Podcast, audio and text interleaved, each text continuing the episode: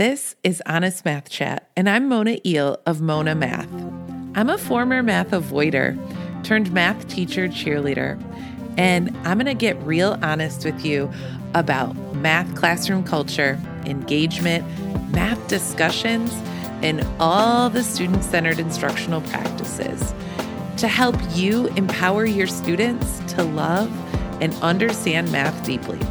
So every Monday on Honest Math Chat, we're going to work together to make our classrooms places where students see themselves as mathematicians.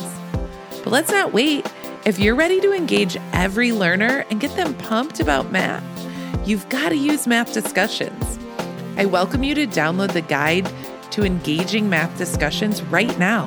Go to monamath.com slash discussions. You'll get all my best tips on how to guide on the side while getting every child meaningfully engaged in discussing their math thinking. I remember the day I first learned what the word grapple meant in the education setting. It honestly went against everything I thought I was supposed to be doing as a teacher. Wasn't I supposed to help my students learn by helping them? my math coach encouraged me to just try letting students explore. And I believed in learning by doing. I worked at a school where that was literally the tagline on the sign under the school name, where learning has no boundaries. And it meant learning by doing. I was all about it. So I gave it a try in math. And I'll never forget the look on my students' faces. You want us to try what? You want us to do this and you're not going to tell us what to do? the look was priceless. But I pumped them up and reminded them that this was just a story and they could do anything they wanted to answer the question at the end of the story. And much to my surprise at the time, they went back to their seats and they got out their blocks and drew pictures and they at least tried. And my confidence in grapple time grew and grew. And before I knew it, I was a firm believer that productive struggle was where it was at. I realized that both things could be true. I could help my students, but I could also help my students help themselves. I was in the business of developing problem solvers, innovators, and world shakers, not rule followers. I didn't want them to fit the mold and re- reproduce the status quo. That's not what we're doing here.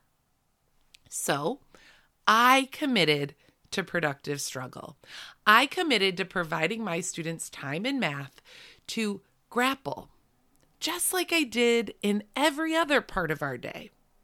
And that's when everything changed. Okay, I'm truly not trying to overstate how important grapple time is to my students in my classroom. However, it is really important. But let's pump the brakes here and get a definition, a common definition. So I always tend to look to Principles to Actions, which is a book that kind of just has it all for me. I talk about it on like every podcast. So if you haven't checked it out, it's a pretty short book, but it's dense and it's from NCTM. I'll put a link to it in the show notes. Anyway, here's what they say about productive struggle. They define it as this students struggle because those are the opportunities for developing more deeply into understanding the mathematical structures of problems and relationships among mathematical ideas instead of simply seeking correct solutions. They go on to say that focusing on student struggle and allowing students to struggle is a necessary component of teaching teaching that supports students learning math with understanding. Productive struggle leads to long term benefits with students more able to apply their learning to new problem situations. So basically, they're saying if we're trying to teach our students for understanding, we have to let them figure it out. Now, I want to be clear here. I am not saying you let them struggle forever. I'm not saying all of math class is discovery. Often my grapple time is seven to eight minutes, maybe 10. It's not a long amount of time before we're breaking things down, sharing our thinking, talk about, talking about it in a math discussion, coming up with patterns and conjectures. However, that productive struggle time for seven to eight minutes before any teaching or talking is done is essential. All right. If we commit to productive struggle in our classrooms, then we must rethink our roles. As teachers, we have to step out of the provider of help role just for this amount of time just for grapple time. So don't don't stop listening. We have to give up on that need to fix their problems for them right? Get them to that instant understanding.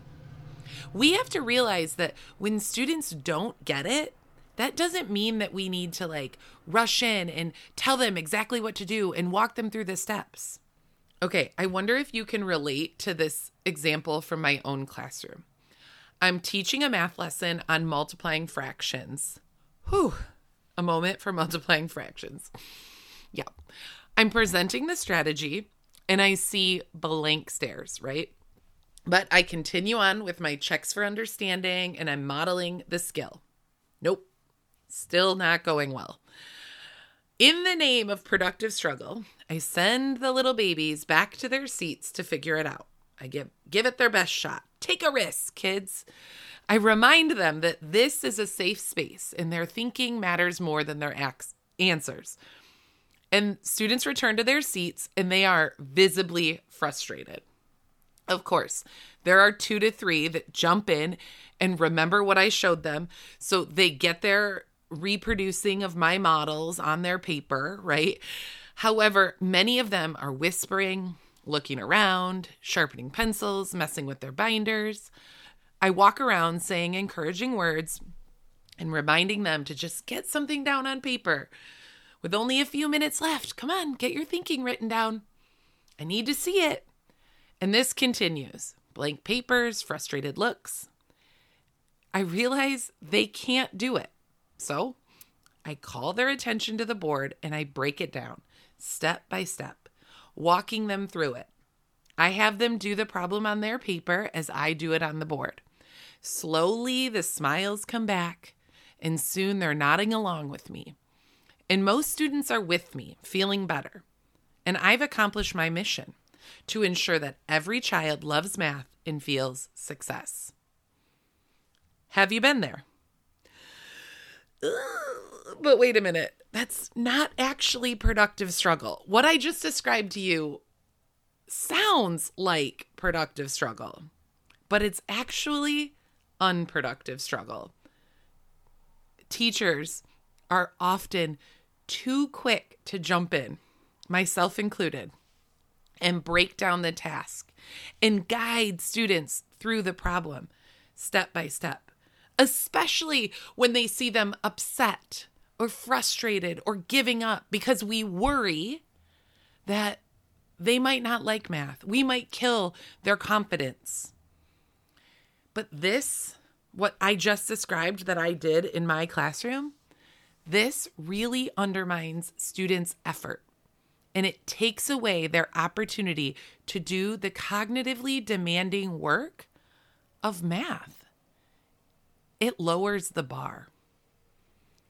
And that's not what I was trying to do in that scenario, in that lesson. I know it's not what you're trying to do.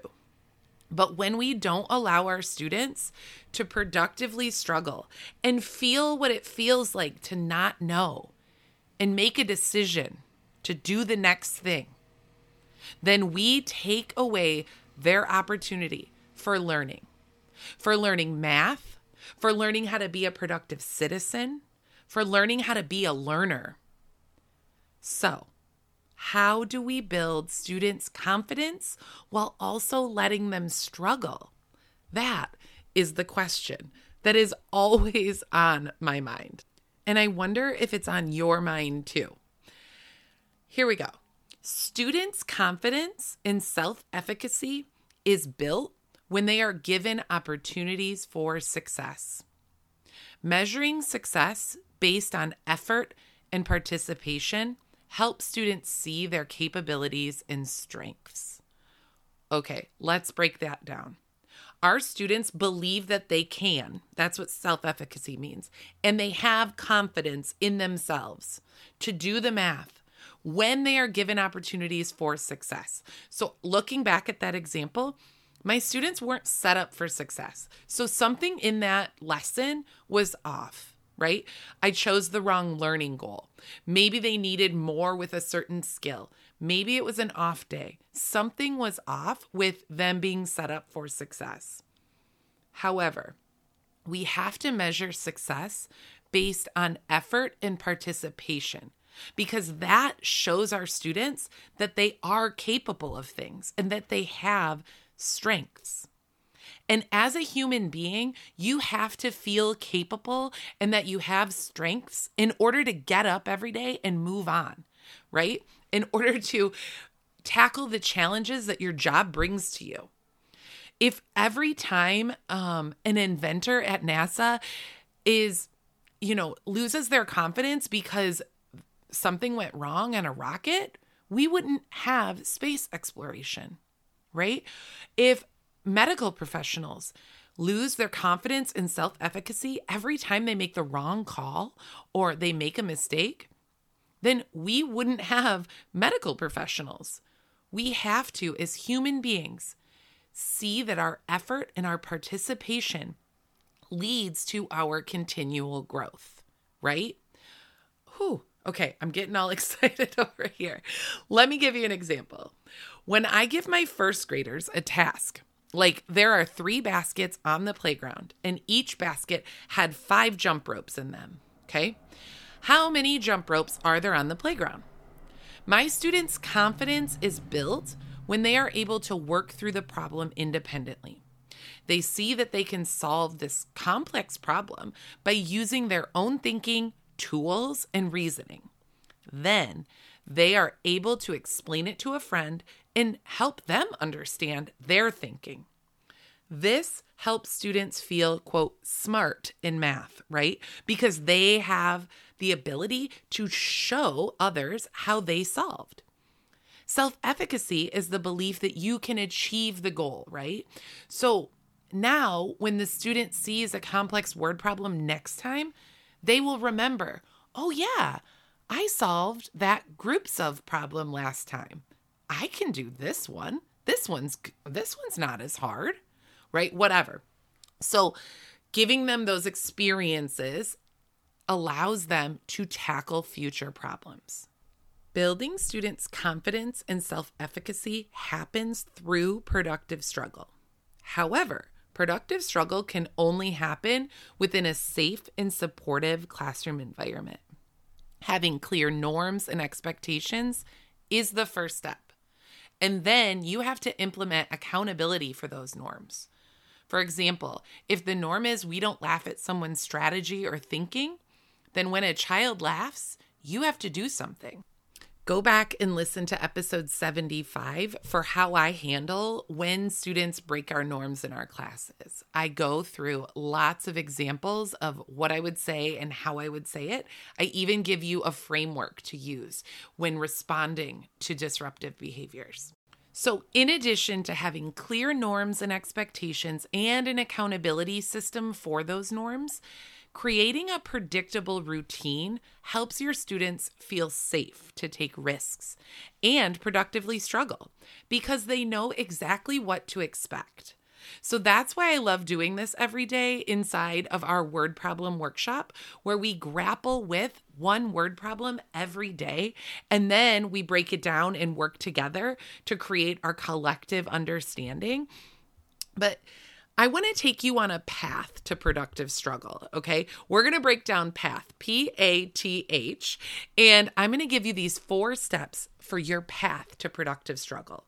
So, P is provide support to promote students' thinking and problem solving.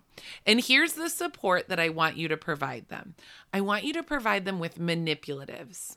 I want you to provide them with a lot of space on their paper to solve so that they can draw models, so that they can write out their thinking, so that they can make mistakes, cross it out, and have enough space to start again. I want you to provide support through discussion time, through turn in talks, through whole group discussion, and I want you to provide support with questions. Try taking the statements or the things you would tell students to do and turn them into questions. All right, A is all about asking questions to support without removing the challenge. We want our questions to promote our students to think deeper about the math. We want them to inspire students to take the next step or nudge them along on that trajectory and that progression of understanding.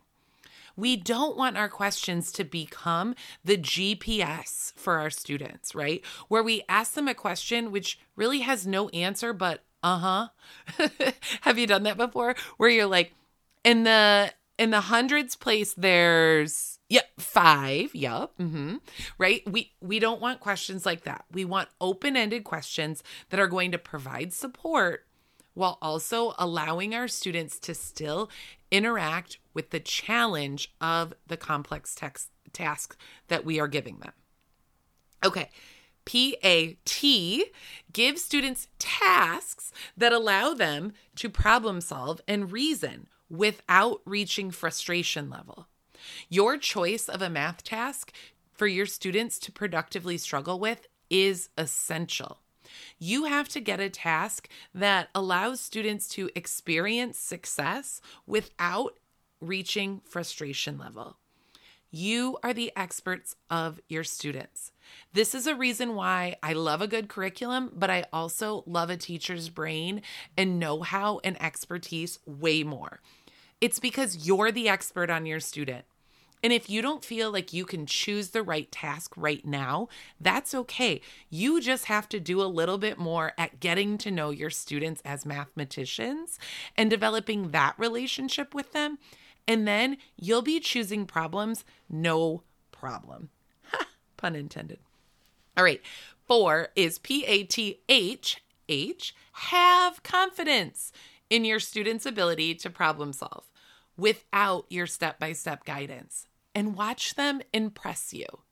When you trust that they can do this and you show that to them, they will impress you. I guarantee it.